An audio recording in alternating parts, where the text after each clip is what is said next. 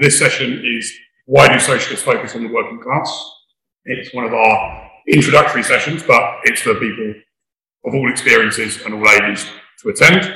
We've got Ruth Cashman speaking, who's a socialist activist and a trade unionist in Lambeth Unison in South London. Ruth's going to speak for around 20 minutes. Then we should have a good half an hour for discussion and then a little bit of time for Ruth to come back, answer any questions. We'll take contributions or questions from people from the floor and from Zoom. We've got someone assisting with the Zoom as well. So without taking up any more time, over to you, Ruth. Uh, thanks for inviting me and thank you for coming to this introduction session, Why Do Socialists Focus on the Working Class? So if you're here, unless you're very stuck for things to do on a Saturday, then you probably think capitalism is pretty bad, and it is. Um, so in sub-Saharan Africa, one in 13 child, children die before their fifth birthday, the majority of which because of health conditions related to malnutrition. Uh, the number of child labourers stood at 160 million at the start of 2020, which was an increase on, of 8.4 million um, from four years before. We had another heartbreaking um, reminder of the violence of borders this week with the drowning in the Channel. Uh, 22,930 people have been recorded dead or missing in the Mediterranean since 2014. And the world is now home to 2,755 billionaires um, which is a startling 30% increase on pre-pandemic. 86% of those billionaires are richer than they were a year ago. Capitalism is a system of war, a system of racism, poverty, degradation, and exploitation, extreme, extreme equality, um, inequality. And at once the most awful and most wonderful thing about capitalism is these things are preventable. We have the productive capacity, the education, and the communication systems to produce the food and medicine so children in sub-Saharan Africa can live. We have the knowledge and interconnectedness to plan and share out great uh, share out work across the economy, greatly aided by technology. We can restructure production and distribution with human need instead of profit as the goal. Ruling classes have been necessary throughout history because of scarcity. One class became rich and built a civilization, out of the work of others. Poverty came from an inability to provide the basics for the entire population. That scarcity no longer blights us, it no longer blights humanity, and we have the chance to build a more equal system through democratic planning. But we need more than just technology and knowledge for a new world. We need the will and the means to bring it about. And capitalism creates that in the working class. Class struggle is at the center of our politics. It's the nucleus of Marxism. And it's class struggle for Marxists explain the dynamic of history, and the abolition of classes is the end product of class struggle, the ultimate objective of the revolutionary process. Uh, the particular important for Marxism is the working class in capitalist society, as it is the only class whose own class interests require and whose own conditions make possible the abolition of class itself. Capitalism means a world run according to the drives and dictates of owning and exploiting minority, which expropriates the wealth produced, uh, produced by those who work for wages, people like us, the big majority of people in Britain, and now majority worldwide. The working class isn't just manual workers, or it's not a kind of stereotype miner with a flat cap and a ferret in their trousers. It's not just low paid workers. Um, it's everyone who has to sell their ability to work in order to live.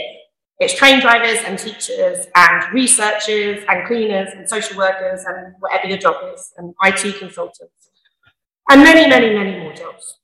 So when we say the working class is the agent of revolutionary change, the human key to end oppression and exploitation, we don't say that because um, we have understanding of working class people as being kind of individually morally superior souls. There are awful working class people, there are vile working class people, and I'm sure that there are some, some, some nice, very nice rich people. On occasion, you may have uh, met unpleasant working class people. On occasion, I've been one. Um, and the working class can have all kinds of uh, reactionary ideas. And this, this isn't just kind of one-offs. Um, um, so the Tories, Trump, Bolsonaro, uh, they may rule on behalf of the rich, and they may be there to defend the interests of the ruling class, um, but they have not been voted in by, by the mega rich and the middle class. They've been voted in by millions and millions of working class people. Um, and, and not despite of, but because of their racism and their sexism. There's a politics on the left that fetishizes the worker on an individual level, that sees individual working class people, whatever their views, as a kind of morally pure slice of socialism, and that's not our politics. Taking as individuals, there's no reason to argue a worker is a better human being just because they are a worker. The mere fact of being exploited doesn't magically make you good. But if we look at good and bad and things that we can agree are bad, like uh, burning children to death or trapping people in mines or leaving families with not enough money to pay their rent, um, you can see that those things happen all over the world a couple of times a year. If you search through the stories in the kind of back of newspapers where the little stories um, reside, you'll find some unbelievable, awful workplace tragedy in Indonesia. So uh, a few months ago, a Max factory went up, um, killing dozens of people, including um, including 10 children, because there were children working in that factory. Uh, last week, a mine in Russia caught fire, and the death toll is currently at 51. 21 delivery workers in South Korea have died since the start of the pandemic, and the unions say that they've died of overwork. Um, in Australia this week, a man was crushed to death in a delivery company that had previously been reported for health and safety incidents, which is about which is one of about 200 workplace deaths that happens in Australia every year. Now, not only are their individual bosses responsible for these deaths, across the board, employers push back at legislation for health and safety checks in workplaces, for limits on the working week, and for anything that places human life of their workers above their bottom line. Is this a trend amongst bosses because they're individually bad people? Not necessarily. Some of these people might be kind, generous friends, give to charity, do all kinds of things. They probably don't go into people's homes and set fire to them and kill their children. Um, they maybe even watch Squid, Squid Games and think, oh gosh, that looks awful. Um, but they don't act just as individuals, they act in another way as part of their class collective. And in that way, they do put human life before profit. And the way they explain it away is they just say this is just business. This is their way of distinguishing their individual human thoughts and their role as a member and, and as a member of the business community or of their class. The conditions of existence and interests of business make out of them a social force that has little resemblance to, as, to what they are as people. Like every other class or group, the working class is more than a sum of our individual atoms. It's not a question of individual goodness, it's a question of what direction we are pushed by the conditions of our existence as a class and by our interests as workers um, within this group. When a working class is politically and socially under, underdeveloped, it's almost inevitable that our members will be filled by all kinds of backward and reactionary ideas. So it's often quoted statistic in the US that um, with college education, uh, you're more likely to, uh, you're less likely to be prejudiced. So you're more like, less likely to be racist, you're more likely uh, to, to, support legal abortion as two of the things that they, that they do the stats on. Um, but what's, so, and that's been detectable for about 100 years. That trend has kind of always been in place across, across US society in the time that they've been doing these surveys. Now, in general, the children of working class people are less likely to have a college education in the US because it's so expensive. So according to this pattern, workers should be filled with far more racism um, than the rest of the population. Uh, Hal Draper, um, a US socialist in the 1950s, noted that where the college education rule falls down is in cases where uh, workers receive a class education. It holds best where labour is poorly organised as a class and where it's organised in the least class conscious fashion. White workers in trade unions are less racist than workers who are not in trade unions.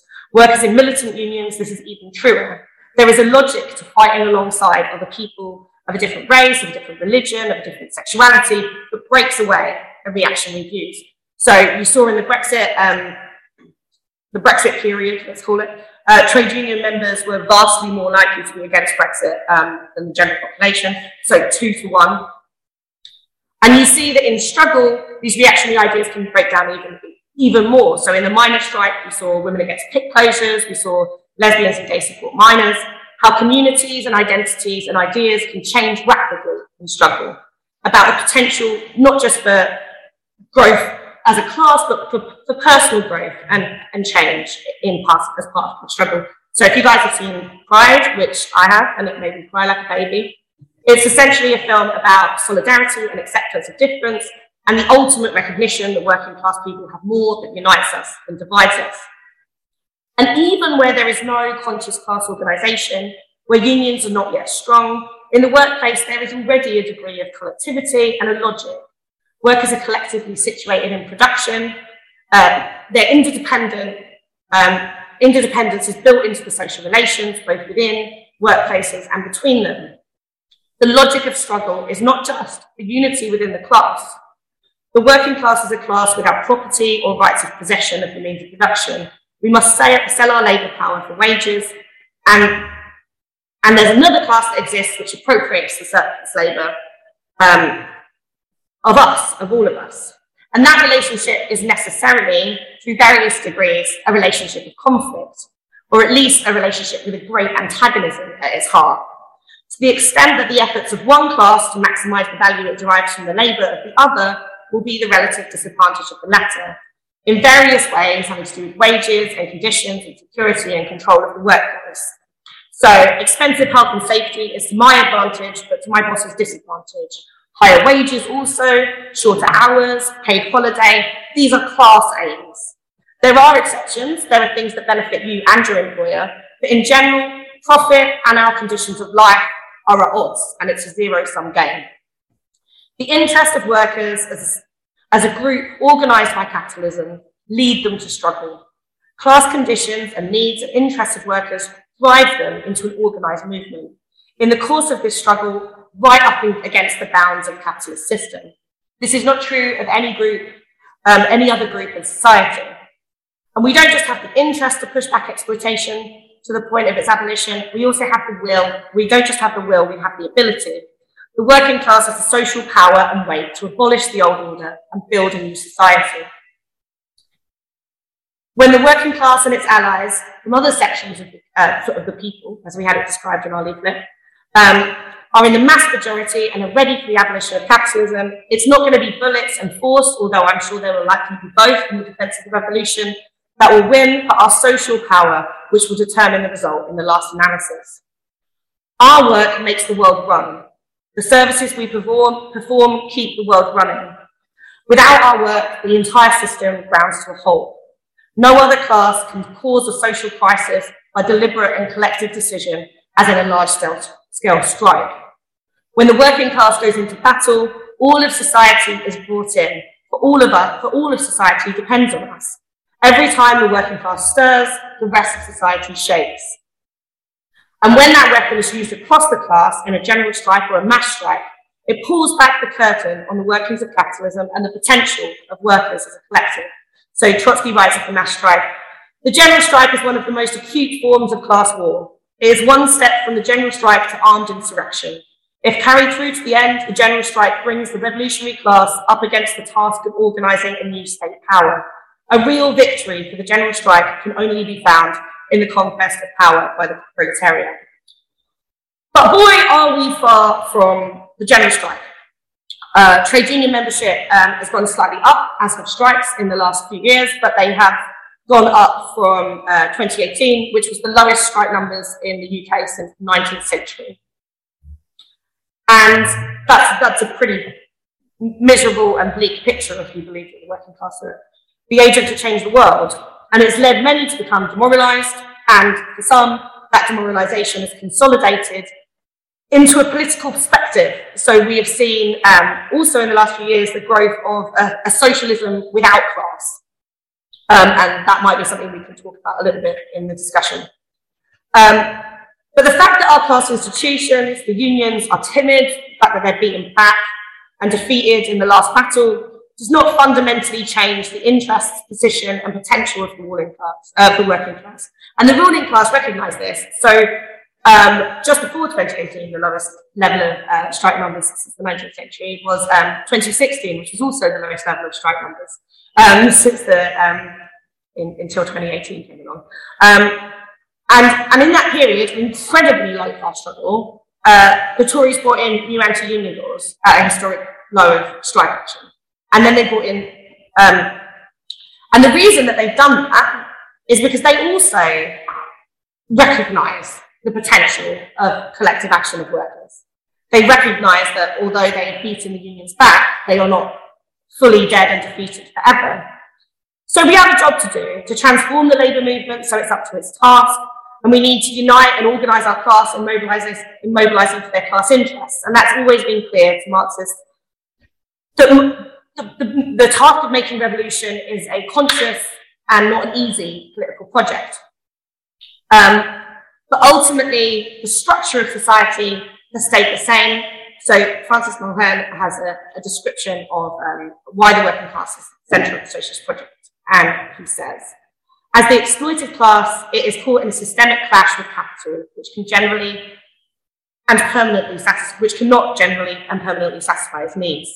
As the main producing class, it has the power to halt and within limits redirect the economic apparatus of capitalism in pursuit of its goals. And as the collective producer, it has the objective capacity to found a new non-exploitative mode of production.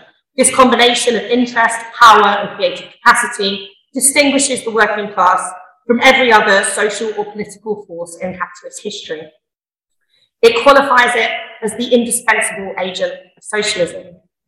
To reaffirm this position is not to claim that socialism is assured, it's certainly not, or that the labour movement alone is likely to achieve it.